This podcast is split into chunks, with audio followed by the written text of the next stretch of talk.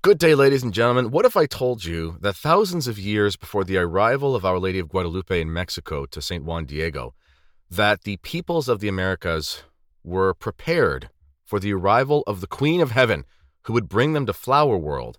That's right. This is some groundbreaking research. There's a book here called Guadalupe and the Flower Prophecy. And the book, by the way, ladies and gentlemen, is available in the description box for this video, or if you're listening on iTunes, Spotify, whatever, you can find it there and it's subtitled How God Prepared the Americas for the Conversion for Conversion Before the Lady Appeared. It's by Joseph and Monique Gonzalez, and I'm very happy to talk to them. How are you both doing today? We're doing great. Doing great. Thanks for having us. Well, ladies and gentlemen, um, you're lucky you're hearing this because we just did have to deal with some gremlins in the technology, and we're starting recording again because that's always what happens when you're talking about Our Ladies. The devil has a little temper tantrum, but he's done now for for the time being. Mm-hmm. Um, now, my audience knows a little bit, and I'm not going to talk about myself too much because this is, I want to hear about your work and everyone wants to hear this groundbreaking research. Um, but I did want to start off just a little anecdote about why this book was so important to me to receive, and I'm so grateful that it was sent to me, and why I'm so grateful to speak to you because, in fact, it was Our Lady of Guadalupe who basically saved my soul. I was a, and I know Protestants, if you're watching, I know Jesus Christ saves our soul. I'm just saying, you know, the instrument of that was was Our Lady in, in Mexico, and I was a lapsed Catholic, fallen away. Doesn't matter. That's a long story. And I had a chance to go to Mexico, and I went, and I actually went to a connection with your book, the Nezahualcóyotl uh, dump. They call it Nesa in the region mm-hmm. in Mexico. And I was there in a shanty town doing mission work, and I was not really faithful at the time. And then a week passes in this situation and then we go visit Our Lady of Guadalupe, and uh, it was groundbreaking, earth shattering, life change. Never been the same ever since. My poor wife came home. We were recently married, and I said, "Oh, everything's got to change, and we've got to literally live completely different," and blah blah blah. And it was two in the morning, and I just got in for it's you know it was 25 degrees or Celsius and sunny in Mexico, and it was minus 25 in Ontario where I flew into. Um, so I go inside, and she's sleeping three in the morning, and uh, she goes, "Oh, that's nice, sweetie." she doesn't really know what I'm saying. Little did she know she was in for it, and um, Our Lady has has been the most. Our Lady of Guadalupe is the most invaluable thing in our life. So, I would just like to say, mm-hmm. heart from a heartfelt place, wow. thank you for doing this because it's amazing. Thank you so much. Thank you. We're really excited to uh, talk about this. We lo- we're very passionate about this also. So All right. We have similar experiences with her, so yes. we understand. Well, that's wonderful.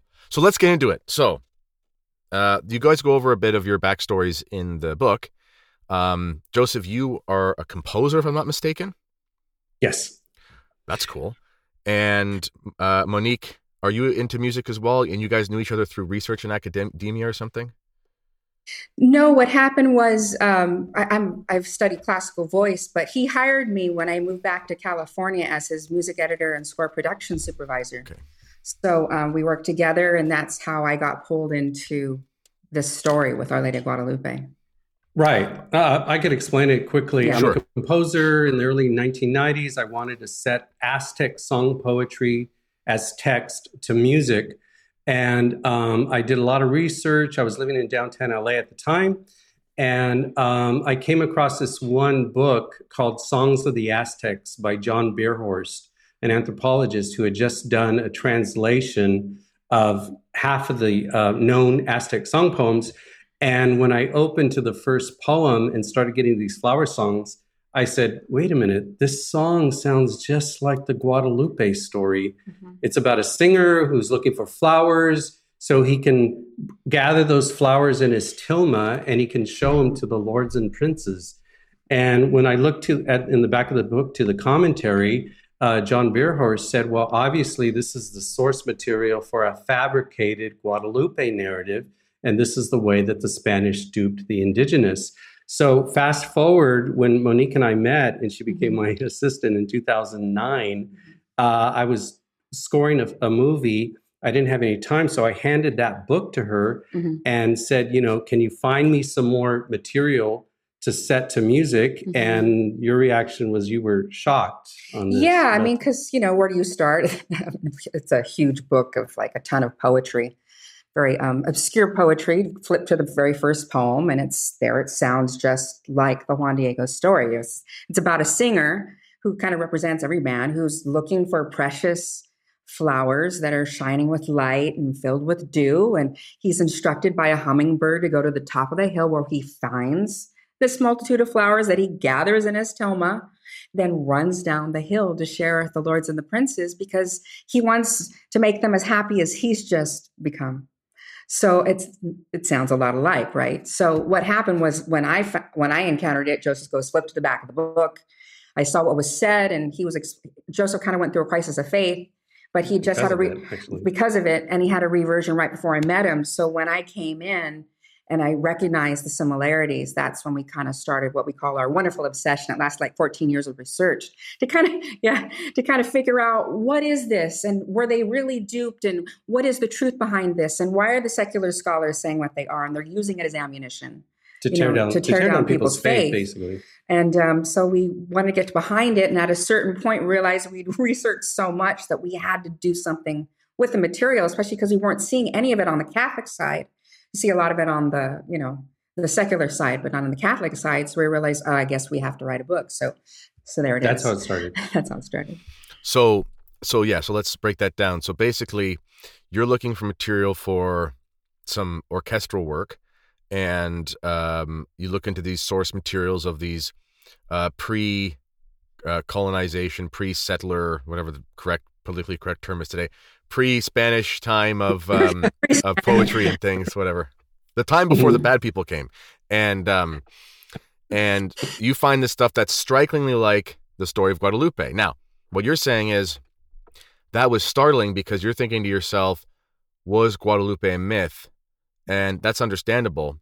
Um, and it reminds me, well, similar when I like basically, I, I was I was not formed growing up. I, I I am my mom's an Italian immigrant. I am a Catholic from from baptism at, at, at, at infancy, but I wasn't formed. So when I left the faith, that I really leave? It was kind of like I didn't know what I was leaving. But one of the things that got me to sort of just kind of interiorly reject it was these stupid conspiracies about, you know, Jesus being the the sun god myth, whatever. Um, oh, and, right. You know, they're dumb, but when you don't when when you don't have the strong, solid verification, you're thinking to yourself, and and you're educated in the public education system and you kind of look at everything in that way without even knowing it you go oh man. But then when you come back to the faith um you realize it's the complete opposite. You realize no adam and eve are real. Our history is real. There's an ancestral memory and everyone had revelation. They lost it. And it was and then and this yearning for the truth is what comes out in bits and pieces. Would you say that's kind of how you learn to look at it well, exactly. Uh, very, similar. Uh, you know, it's so funny because uh, we, we've kind of ex, uh, explained this as kind of God's not dead, you know, the, uh, but Hispanic Redux. style. that there's it, there's a similar thing that's kind of happening to debunk Guadalupe that's pushed extremely hard in the academic world. In fact, actually, one lady who came to one of our talks uh, she had this experience. In fact, if you want to tell her what, what tell everybody what happened. Yeah, it was really affecting because she pretty much set, stands up and said, "Thank you for sharing this. I wish I had known this before when I went to college." Because literally on her first day of college, she went into you know an auditorium with a whole bunch of students, and the professor at the front of the class did explicitly say, "If you believe Our Lady of Guadalupe is real." You need to get up and walk out because I don't have time for that. It's a myth. And we're we're here for it to be rational. We're rational. um, and so he pretty much laid down that gauntlet to kind of force the students in his classroom, and this is in Mexico City, to kind of face Our Lady Guadalupe and throw her out on the first day of class. Um, and and that's how it was presented to her, and she had to go underground. She lost her faith for a little while, and then it went underground. But she, it really hurt her, and a lot of people in the audience were concurring with her, saying, "Yeah, we had similar experiences." So yeah, we were really amazing. shocked. That's yeah. so sad, but that's amazing because you know outside of the Mex, and I've only been to Mexico twice, and it was to Mexico City. I never did the I never did the resort thing. It was always the mission thing. Actually, side note, I love Mexico City.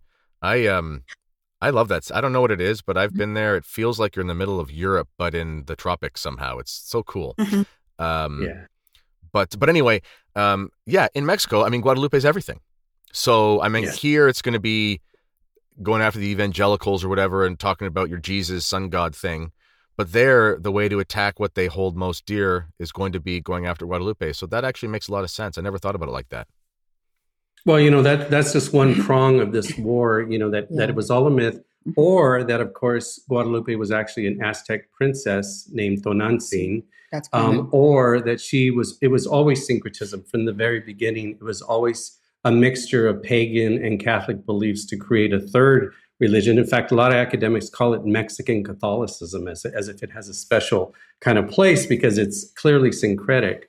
Um, and that is very, very prevalent these days. Uh, a lot of people believe that. But of course, you know, uh, when, when we did our research, we found out that that was not the case at all. The indigenous, when they converted, it was a very through, authentic conversion. They they went in front of the priest and burned and broke their pagan idols right in front of them they give up polygamy. They gave up slavery. They gave up so many different things in order. They craved this baptism and they were so badly. And they were trying to prove to the priest that they were worthy of this baptism, that they were committing to it. So there was no sign of syncretism or, uh, you know, they, there's a book that's come out called uh, um, Idols Behind the Altars.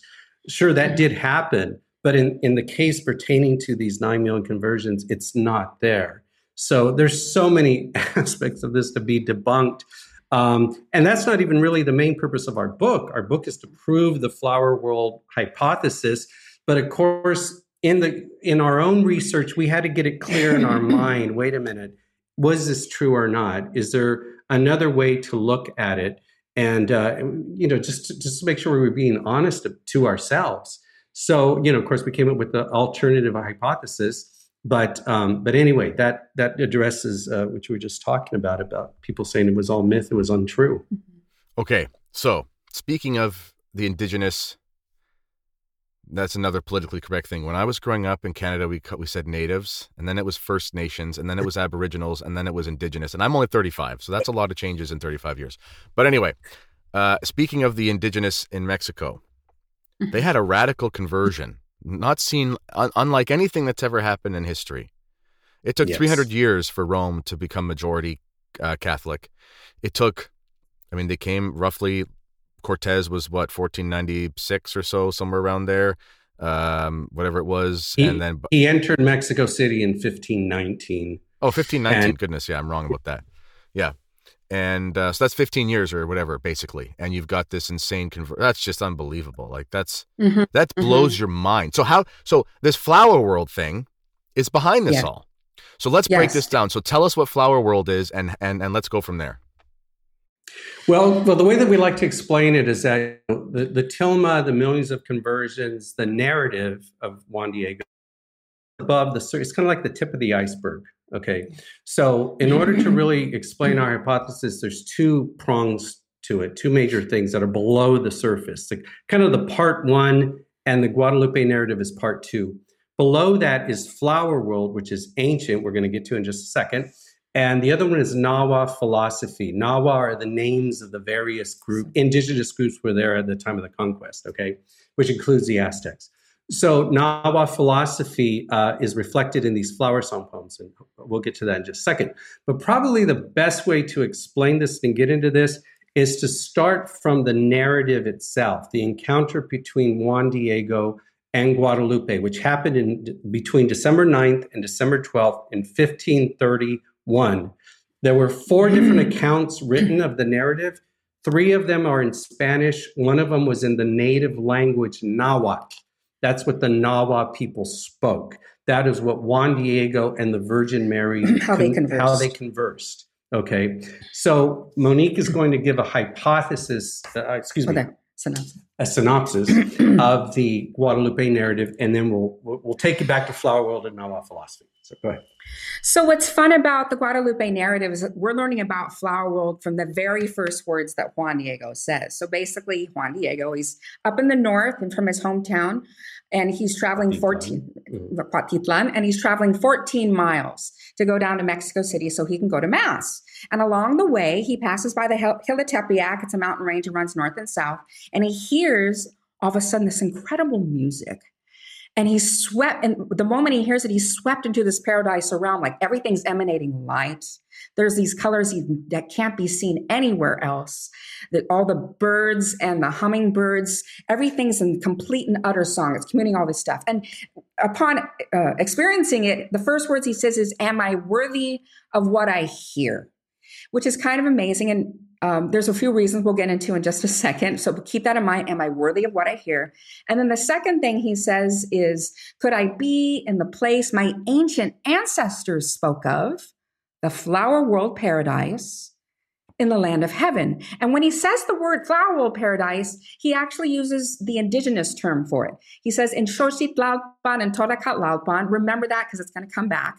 And very soon after he he's exclaiming like this, Mary appears and she introduces herself. And she says, I'm the mother of the one true God. She says it all in Nahuatl, Nelli Teotl Dios. And then she uses four indigenous terms that are very specific to the way they understood the one supreme God. And amongst them was uh, the, it's, it's, a key line is she says, I'm the mother of the God of far and near. And the native language is in Tloque Nahuaque. That's another important term. So very soon after that, she gives him a quest. She basically tells him, I need you to go to the bishop and convince him to have a chapel built in my son's honor at this location. So a hero's journey basically is started. And Juan Diego encounters different obstacles and conflicts. And the primary one among them is that the bishop doesn't believe him. So he pushes Juan Diego to repeat his story quite a few times, goes over all the details, and at the end of it, he requests a sign. So um, on the last day when he's supposed to, on the fourth day, when he's supposed to get this sign for the bishop, something happens. His uncle gets very, very sick, is on the verge of death. So he tries to avoid um, Mary by going on the opposite side of the mountain, which will bring up why this is important later on. But in the course of trying to avoid Our Lady, he ends up on, like like I said, on the opposite side. She finds him and then she directs him to go up to the top of the hill, traveling in an east to west direction, which he does. And when he gets to the top of the hill, what does he find? He finds a multitude of precious, shining, colorful flowers, which he then gathers in his tilma and takes back down the hill as the sign for the bishop. And when he gets to the bishop, as many of us know, he lets fall the flowers. And when the, fall, the flowers fall, her image appears on the tilma. And that's what we understand the Guadalupe story to be today. So basically, um, so I can so, go on. So, oh, I, do you want me to talk more about Flower World? Or? Well, no, no, no. Well, I'll just I'll just go into uh, this. Uh, what what we're seeing in the story. So here we have this story, okay, and we have three main concepts that we go into in our book. Okay, number one, the Flower World Paradise in Xochitlalpan in, in Tonacatlalpan the aspect of the flowers that are gathered into his tilma. So we have the, the, the, flower. We also have this term, the God of far and near, and it's all wrapped up in this idea of worthiness, like who is worthy to find the flowers. So with these words, what is happening is that the flower world paradise is actually an ancient indigenous belief system that archaeologists and anthropologists are just starting to discover. They're calling it flower world. And they're basically saying is that from the very inception, the Olmec period, the Olmecs are really considered the first major civilization of the Americas. So we're talking about 1500 BC right now, mm-hmm. that they developed this concept of the maize field that was filled with flowers and pollinators and butterflies mm-hmm. and all this wonderful things. And but that was their place of sustenance. So they, they, they believed that this concept that the, the sustenance came from heaven. And this place in heaven was the flower world paradise. Now, the uh, aspect of the flower is that it comes from this idea of called an axis mundi, or the way in looking at the connection between earth and heaven. When you have north, south, east, and west, uh, four points, you could you could impose a four petaled flower over that. And in the center point of that flower, that is the connection to the flower world paradise or heaven. So the flower itself becomes a symbol of this metaphysical connection between earth and heaven. So now I've just ex- described to you two major aspects of the Guadalupe narrative that archaeologists and anthropologists are, are confirming. They're saying that this four petaled flower is seen all over the place in, in Guatemala with the early Mayans, with the Olmecs. You see this on pottery, you know, pottery shards and on murals. You're just you're just seeing this everywhere because ancient Mesoamerican man yearned to connect to heaven, and they would do it through the arts. They would do it through poetry and song poems, and we're going to get into that in just a second. So I've just described for you two major points. Uh, you know, flower paradise flowers. Okay. So now, as we move forward in time, eventually these we find a narrative that comes about of, of these uh, points. Later on, uh, Nahua song poetry turns into the way in which they were able to philosophize about the truths of the universe. And essentially, the, the primary metaphor that you see all throughout these flower songs is a singer who's calling down inspiration from heaven.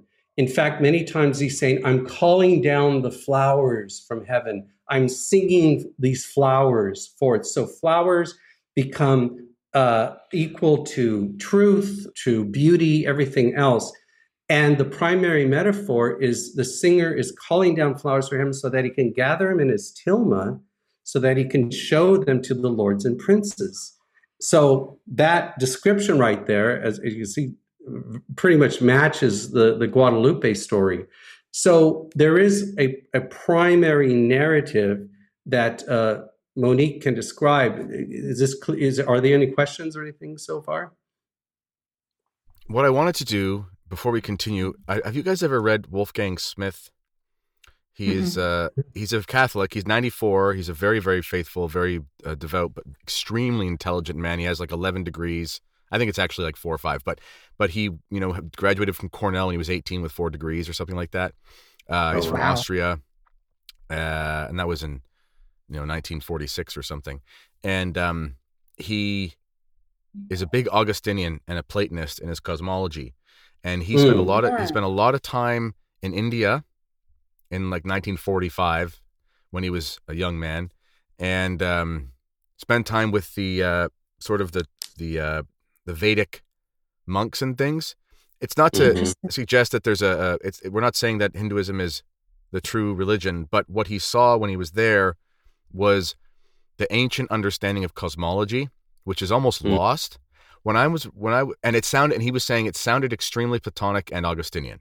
So uh-huh. when I was when I was reading this, and I'm trying to I can't remember the words. He talks about a tripartite universe, um, which is basically distilled into Augustine and and and to um, uh, Plotinus, and essentially what you have is you have us in this realm. We have an intermediary realm where it is, um, uh, it it is it is eternal but not corporeal, and then you have the eviternal realm, which is the top realm or whatever.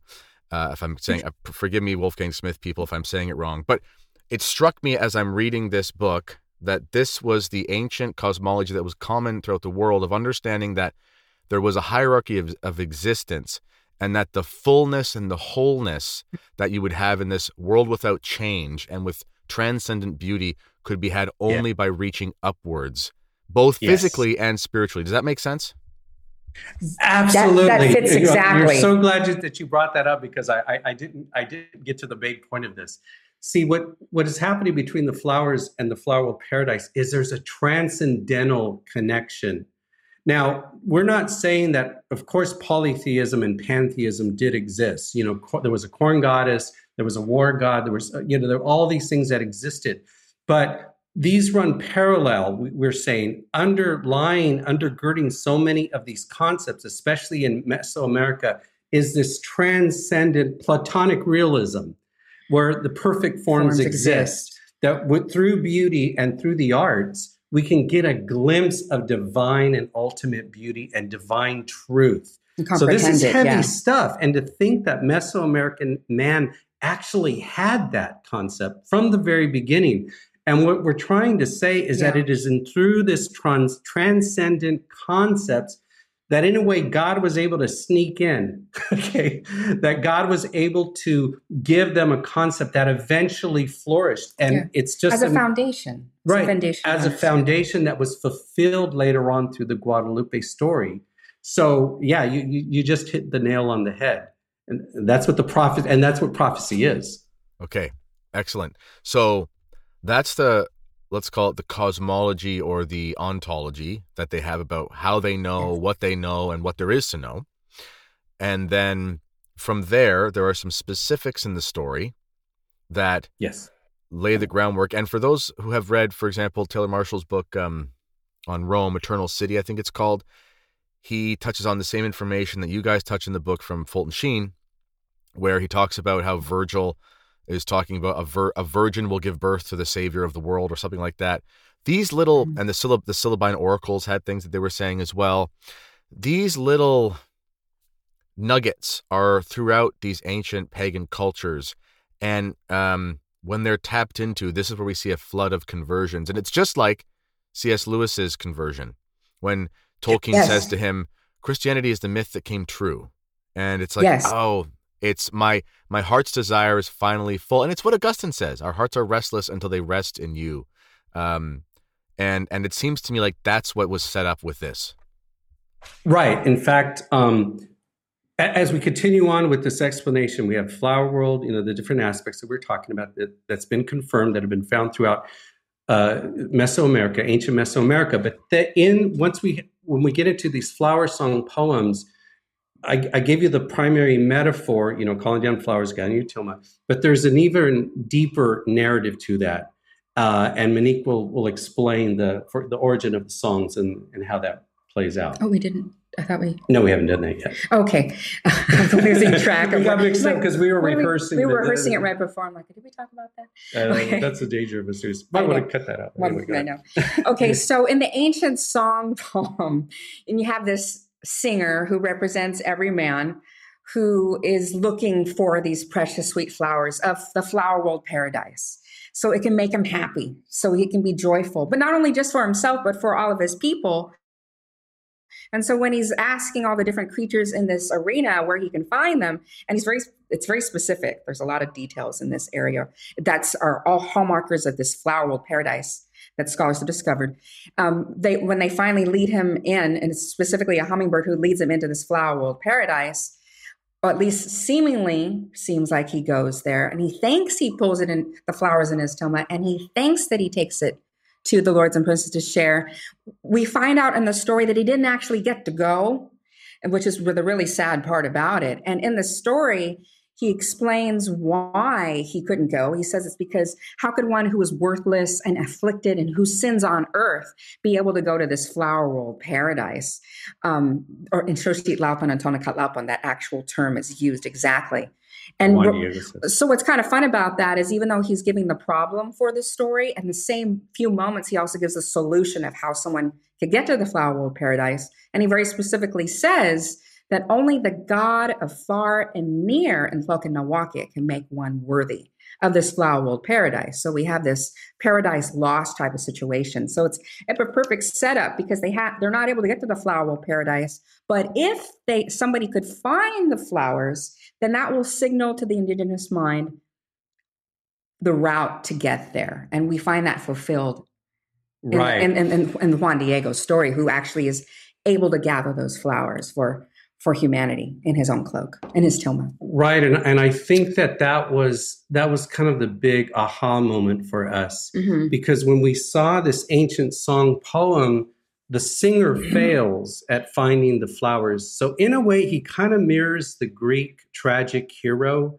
kind of like an uh, oedipus rex type person who does not who, who, goes after something but does not obtain it and mm-hmm. therefore fails and is a tragic hero and when you have that kind of story, and if that story is defining your culture, it's crying out for a redeeming hero, mm-hmm. somebody who's eventually going to find the flowers. And I know this sounds simple, but that's the way these myths work.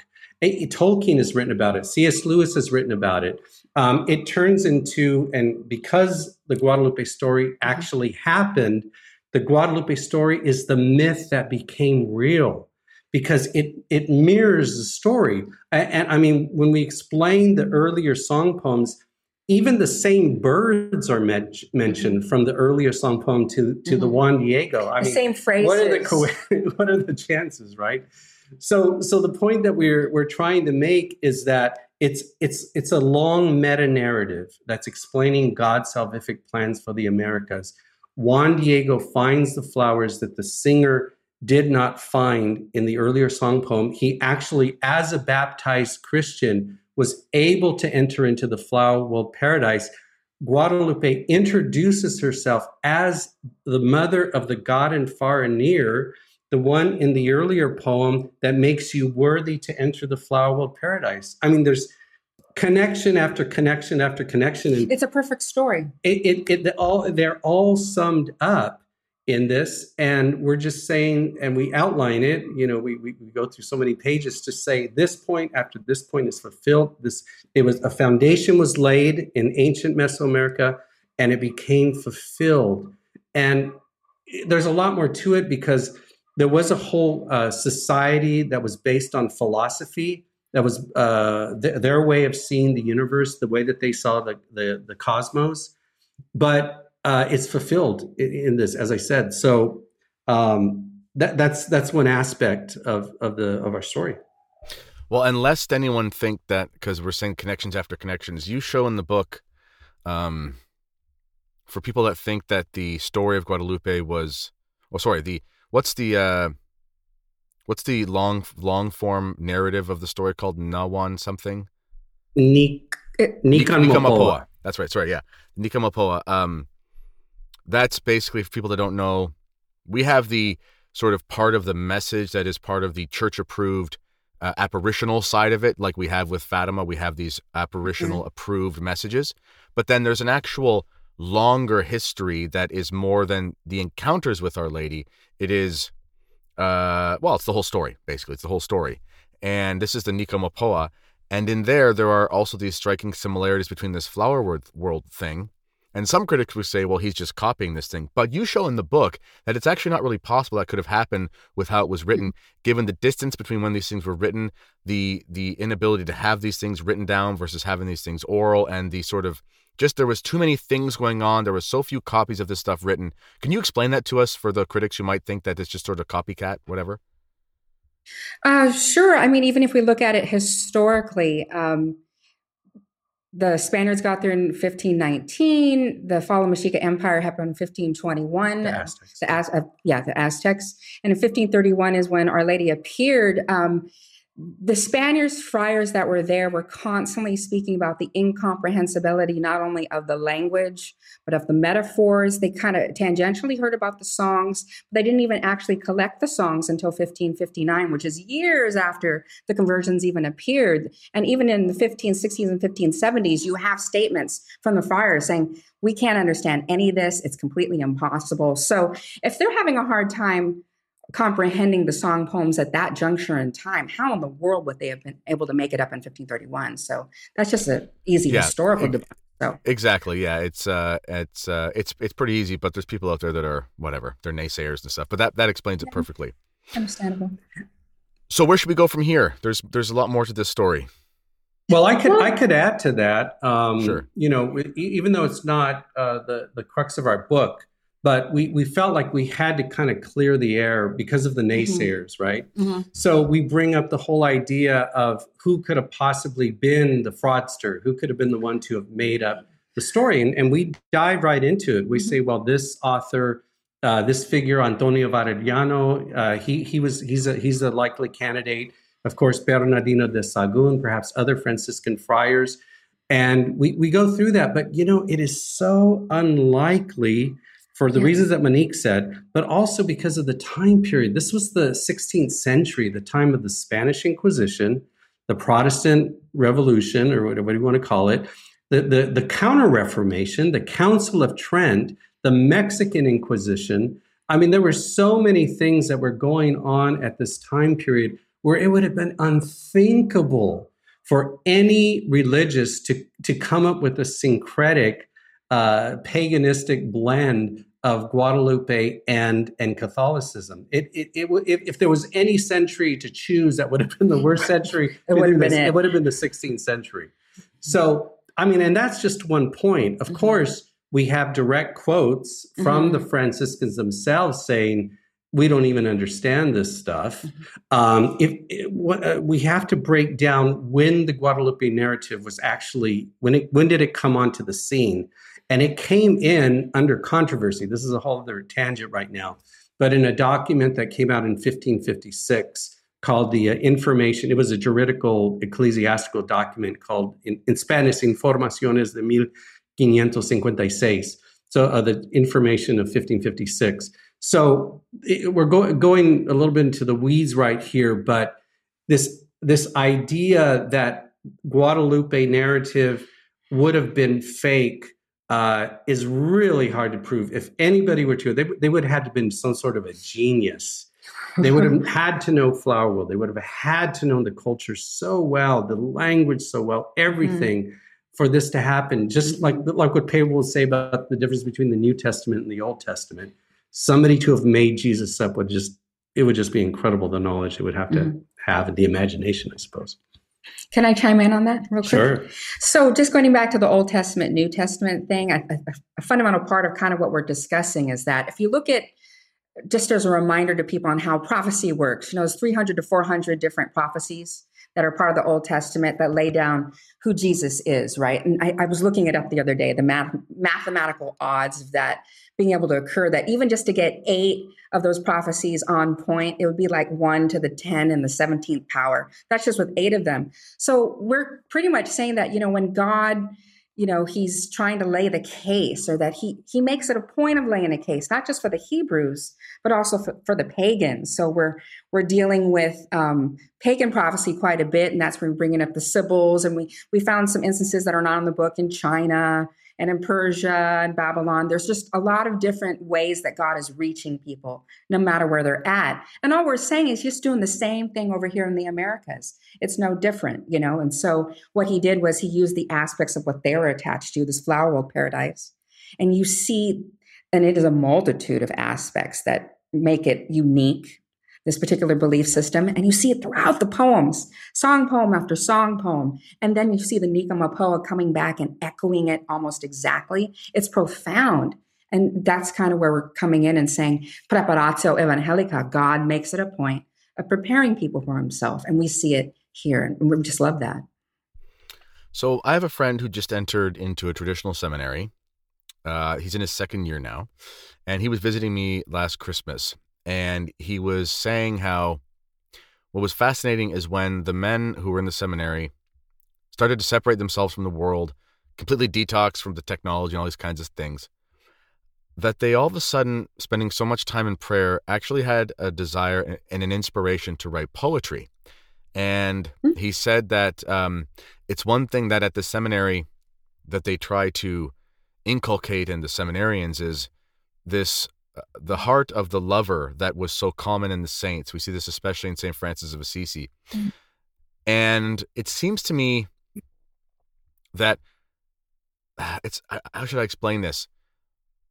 Even in this pagan culture before Christ comes there, there's something about men in a simpler time where even when they were wrong about religion, um, they still had their bearing straight insofar as that they should be in awe of the things that present themselves to them as unique and unrepeatable instances of the divine power in their life. What would you say? I mean, would you say, I guess, if we read through this story, is this something that helps us understand, uh, I guess, the beauty of the divine intervention and the miraculous nature of, of, of God's work in Mexico?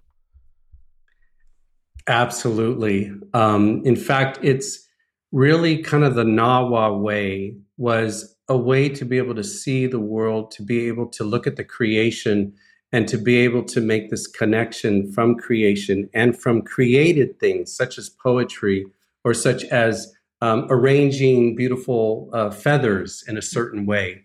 Um, there's so many of these codices where they talk about the the heart of the artist where the artist needs to make a connection to divinity as he's creating. In fact, in the flower song poems, they're called flower and song. And in a way, it's so interesting because, you know, we're both musicians, I'm a composer. Um, we experience that inspiration that comes from the heaven, that comes from heaven, that comes from God we, it's not so much we're feeling that we're creating something, but we're more like a vehicle or a vessel by which com- creativity can come to us. And the term that they used in Nahuatl is Yol Teotl. Yol means heart, Teotl means God. So an artist needs to have the heart of God. And in order to create, so flower and song, we compare this to a quote that C.S. Lewis brings up, where he says, It's hard to to think about abstract things such as divinity and experience it at the same time. Well, we're saying that through the singing, singing or performing music, or especially singing sacred music, the singer is a way to be able to make a connection to divinity through the inspiration that is coming down that goes back to God. And that's actually the definition of flower and song that the Nawat had. So absolutely. And and you know, we sometimes people think, well, we as men, we're not supposed to uh, we're not supposed to be involved in these things like poetry and things like that. But you know, courage that men need to have comes from cor, comes from heart. So courage is tied into emotions. It's tied into your heart because you're driven by your heart. You're driven by your emotions, and we we kind of need to understand that. So the Nahua had this understanding, and we could go into this because actually, in the account itself, Guadalupe refers to the heart of Juan Diego. She refers, she says, she says, you know, uh, rest, you know, have to have a tranquil heart. Know that we, I'm speaking to you through your heart. Um, the beginning of that earlier song poem says, Nino yor no notza, which means I ponder within my heart. Where can I find the precious holy flowers? It's everywhere. This was the understanding that the Nahua had, and it was expressed through their art. So that's an that's an aspect of it. It's a huge aspect of it. And and, and to address your, your your question directly about these seminar, seminarians, poetry is really one of the means by which we can which we can explore abstract ideas because poetry is on another level we combine words we combine combine phrases together that give sort of a metaphorical third meaning uh, I, I, it almost sounds funny that we can only really express metaphysical ideas through a metaphor, metaphor because it's something beyond, right? So, um, you know, we, we, should, I think, even as men, be warrior kings, warrior poets. We should read poetry. We should listen to good mu- music every day. Benedict XVI, in one of his writings, said that he encouraged people to listen to good music, read sonnets, read poetry mm-hmm. every single day so you, you you know what you're fighting for. Yeah, well put. Um, you know, um, when I do have some apologetics on scripture and stuff, and people will talk about Genesis and just explain the whole thing away, whatever. And I'll and they'll say it's just poetry, and I say, hold on a sec, you don't know what poetry is, because poetry is truer than true sometimes, and you don't know what you're saying. You know, um, yeah uh, there's a Canadian poem, famous poem from World War One called "In Flanders Fields." Maybe you've heard it, maybe you haven't. It's big in the Commonwealth, and it's "In Flanders Fields, the poppies blow between the crosses, row on row." That's how it goes. It was written by mm. a man named John McCrae, and he was a military mm. medic, and uh, he wrote it just as after some battle in Flanders and um, in in uh, Nether- the Netherlands, and um, basically, um, it is a poem, but it contains all four levels of scripture it's it's historical in that he is in this place and there was a battle and there are poppies and there are crosses. It has a moral meaning to it in that he talks about the dangers of war and so forth. It has a uh, tropological aspect in that it talks about the end of things when he talks about sort of what will become of the the culture and and and and the nature of these young men and so forth. And it also uh, has an allegorical or anagogical aspect to it. I may be mixing them up, um, where he talks about uh, what this symbolizes for the greater meaning of the nature of war, et cetera, et cetera, et cetera. And the poem is true in a three dimensional way. And this is what we find in truly religious texts. They're true in a three dimensional way. It is historical, it is metaphorical, it is allegorical, and it is moral. Does that encapsulate sort of the, the depth of it, you think? Absolutely, boy. And ironically, just for, just I'm going to set it up for Joseph because he can talk much more deeply about this. But mm. the Nahua have this idea, and they even uh, there was a poets conference in 1490 where they were pondering the meaning of the flowers, and their ultimate conclusion was that flowers are the only truth on earth. And um, but for them, flowers are always connected with music. So I kind of want to set that up for Joseph to kind of run with it because he has some interesting thoughts on that.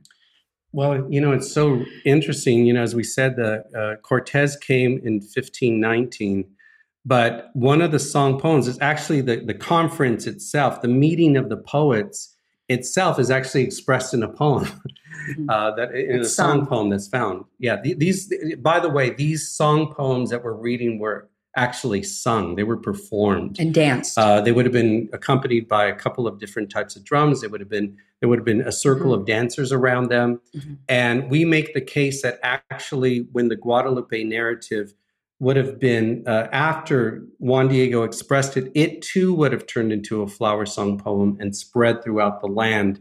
And we can get into that into you want, but the Nahua always expressed everything, especially things that have to be of a divine nature through the arts. So they experienced it emotionally when they right, heard it. Right. So they would have actually would have heard the Guadalupe narrative performed for an emotional impact.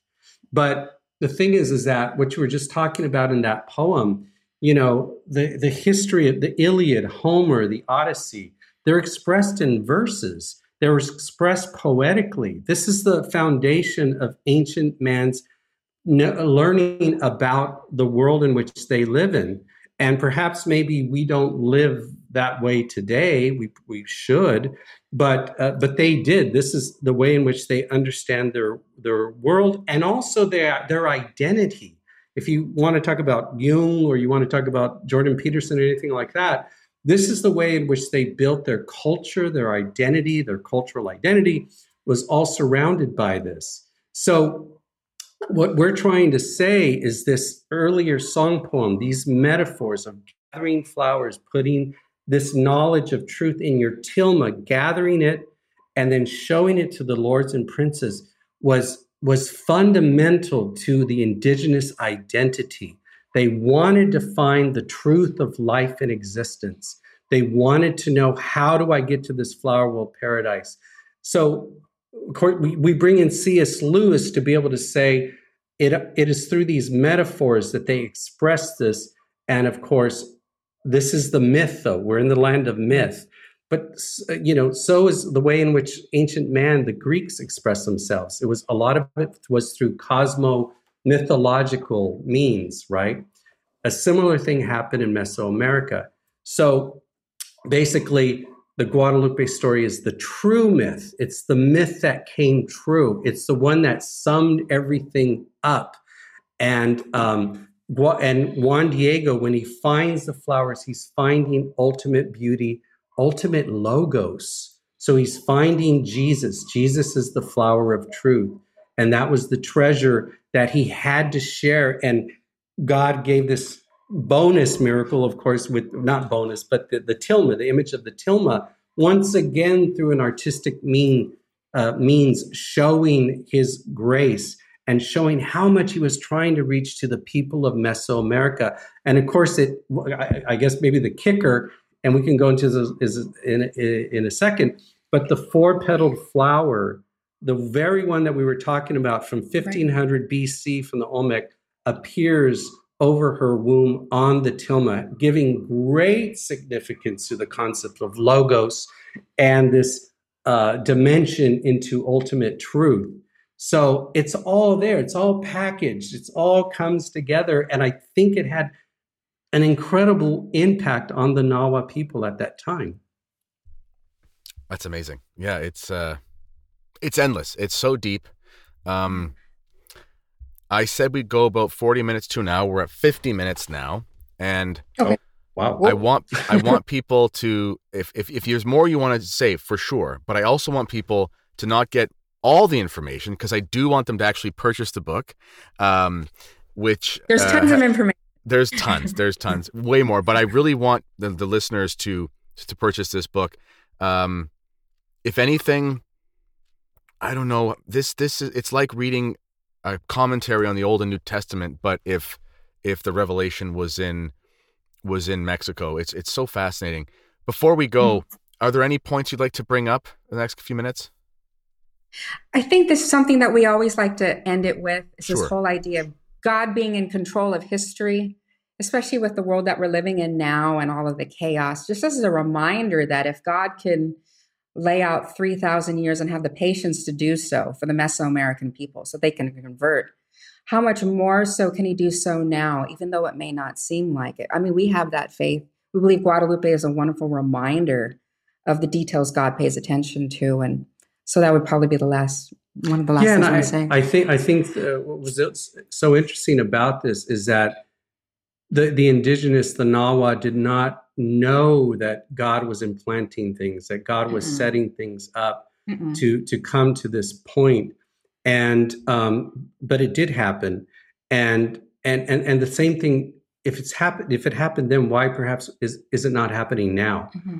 Perhaps all these things that we're looking around us that that we're that we're despairing about, that we're saying, you know, it's hopeless. Mm-hmm. It, everything's heading in this one direction. That perhaps God is actually using that to be able to set us up so we can see His glory, and that through the Immaculate Heart of Mary, that we we will be saved. This she she will come in and, and take care of all of this for us. So that, that's that's beautiful. Well, as St. Paul says, where sin abounded, grace did abound all the more. So the Aztec Empire was extremely sophisticated and, and amazing in many ways, but they did have this bad side of the human sacrifice. But this was, in my opinion, it's it's a little bit you know macabre, but it it was a prefigurement of of Christ in the sense that they knew that the only way to appease the sins of the people, they were wrong about the gods, but they understood that there was this existential breach that couldn't be fulfilled by mere mortal means. They just didn't have the right victim to die, and they didn't know it was Christ who had already died for them. Um, yeah. And um, um, and this is going to replay throughout history, ladies and gentlemen. We are going to have these periods of darkness and these periods of renewal until the end times, which will come whenever. Who knows? I'm not an end times preacher, and it's not for me to say. Maybe tomorrow, maybe in a thousand years. I don't know. But um, Joseph and Monique, this has been an absolute pleasure of mine, and I really thank you for sharing this information with me. Thank you so much. Thank the pleasure is ours. Thank you so much. Thank you. All right. Well, ladies and gentlemen, again, Guadalupe and the Flower World Prophecy. Hippies like to talk about flower power. Here's the actual flower power. And um, you can find this book. Yeah, I'm a dad. I make dad jokes. It is what it is. But um, you can find the um, the link for this um, uh, book, it's in the description box for this video, or if you're listening on Spotify, iTunes, whatever, it's there as well. So if you're listening, take out your phone, click that link, and give it a quick purchase. It's from Sophia, and um, and that's all I got. Anything else you'd like to say? No, just thank you for having us, and it was a real pleasure. We've been big fans of yours for a long time. It's really special for us to be on your show today. Oh well, really thank well. you. That's that's very it's very um that's very humbling. And also, we got to say thank you to Father Murr for pushing this through. I don't know if we mentioned Father him, Murr. but mutual friend, Father Murr, you're a legend. So good for you. Um, all right, ladies and gentlemen, this has been the Kennedy Report. Let me know what you think in the comments. Till next time, God bless you all. God bless you.